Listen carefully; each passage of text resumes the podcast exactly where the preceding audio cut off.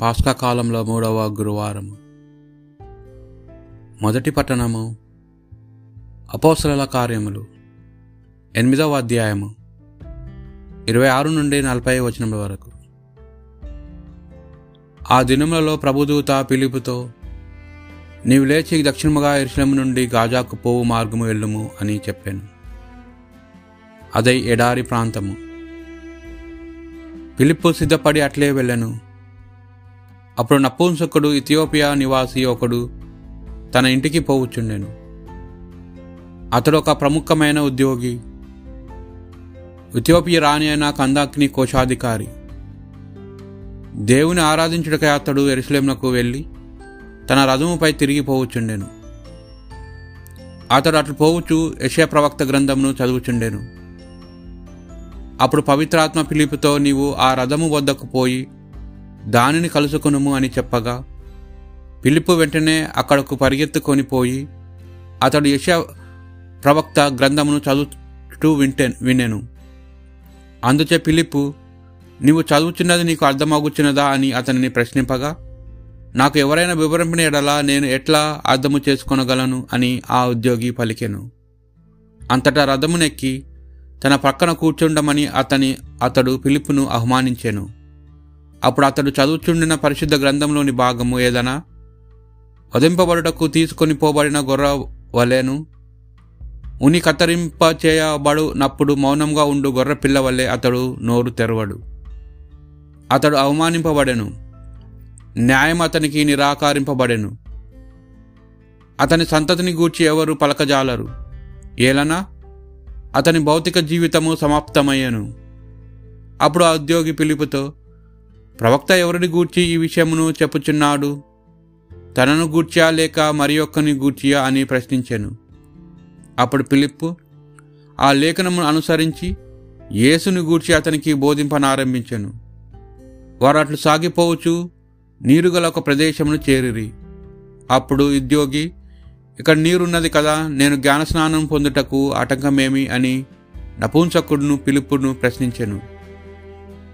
అప్పుడు పిలిప్పు నీవు నీ పూర్ణ హృదయముతో విశ్వసించిన ఎడల జ్ఞానస్నానము పొందవచ్చును అని అతనితో పలికెను.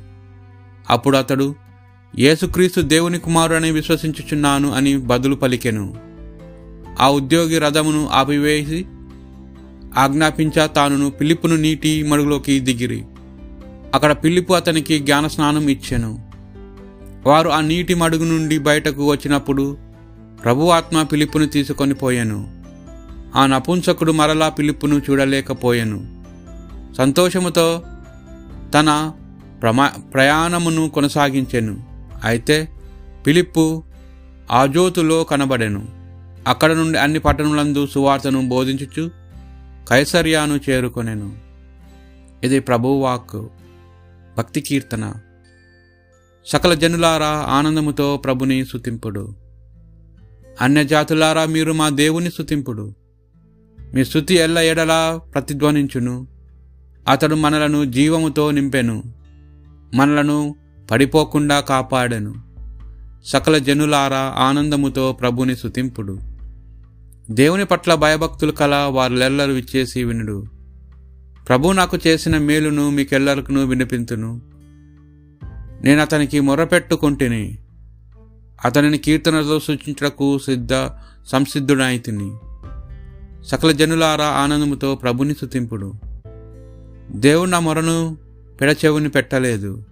నా ఎడల ప్రేమ చూపుటను మానలేదు.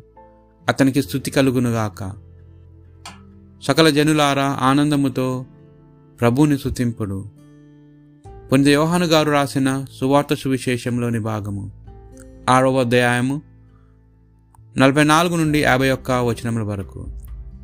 ఆ కాలంలో యేసు జనసమూహముతో ఇట్లా నేను నన్ను పంపిన తండ్రి ఆకర్షించినే తప్ప ఎవడునూ నా యొద్దకు రాలేడు. నేను వాని అంతిమ దినమున లేపుదను. వారందరూ దేవుని చే బోధింపబడుదురు అని ప్రవక్తల లేఖనములో రాయబడినది. కనుక తండ్రి నుండి విని నేర్చుకొని ప్రతివాడు నా యొద్దకు వచ్చును. తండ్రిని చూచినని భావము కాదు. దేవుని యొద్ద నుండి వచ్చిన వాడు తప్ప ఎవడును తండ్రిని చూచి ఉండలేదు. ఈయనే తండ్రిని చూచి ఉన్నాడు. నన్ను విశ్వసించువాడు నిత్య జీవనం పొందునని మీతో నిశ్చయముగా చెప్పుచున్నాను. జీవాహారమును నేనే మీ పితరుల ఎడారిలో మన్నాను భుజించి మరణించిరి. పరలోకం నుండి దిగి వచ్చిన ఆహారం ఇదే. దీనిని భుజించువాడు మరణింపడు. పరలోకం నుండి దిగి వచ్చిన జీవము గల ఆహారమును నేనే. ఈ ఆహారము ఏవదని భుజించినచో వాడు నిరంతరము జీవించును. ఈ లోకమును జీవించుటకు నేను ఇచ్చు ఆహారమును నా శరీరమే అని మీతో నిశ్చయముగా చెప్పుచున్నాను అని అనెను.